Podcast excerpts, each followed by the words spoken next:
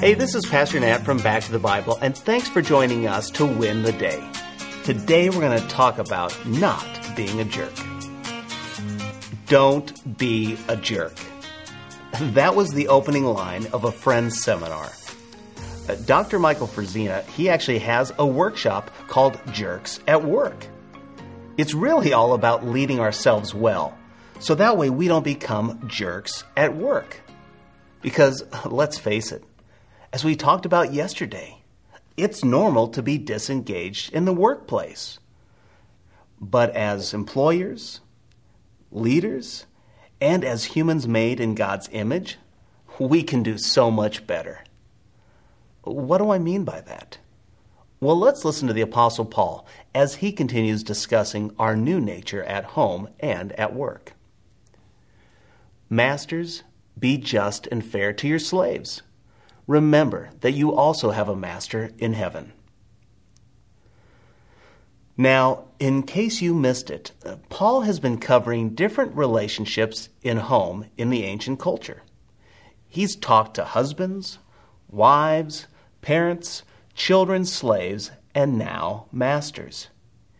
Yesterday, we addressed the reality that Jesus came not to be a social justice warrior, but to seek and save the lost.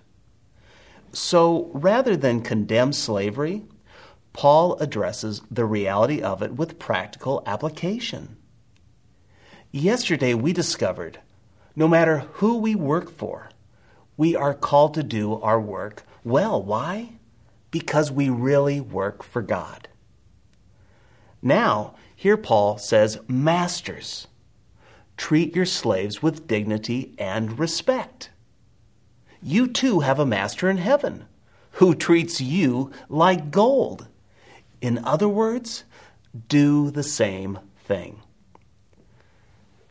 Now, thankfully, today, we aren't faced with slavery, but we do face employers and employees. We face leaders of all shapes and sizes. And as John Maxwell said, we are all leaders. That's true because leadership is all about influence. We all influence someone, so let's influence them up. So today, if you're a traditional manager or employer, how do you treat your employees? Do you treat them with respect?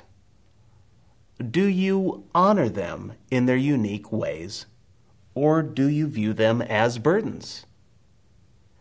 If you're not an employer, but a leader at a church, in some type of service opportunity, or just somewhere else, do you treat people with kindness and respect?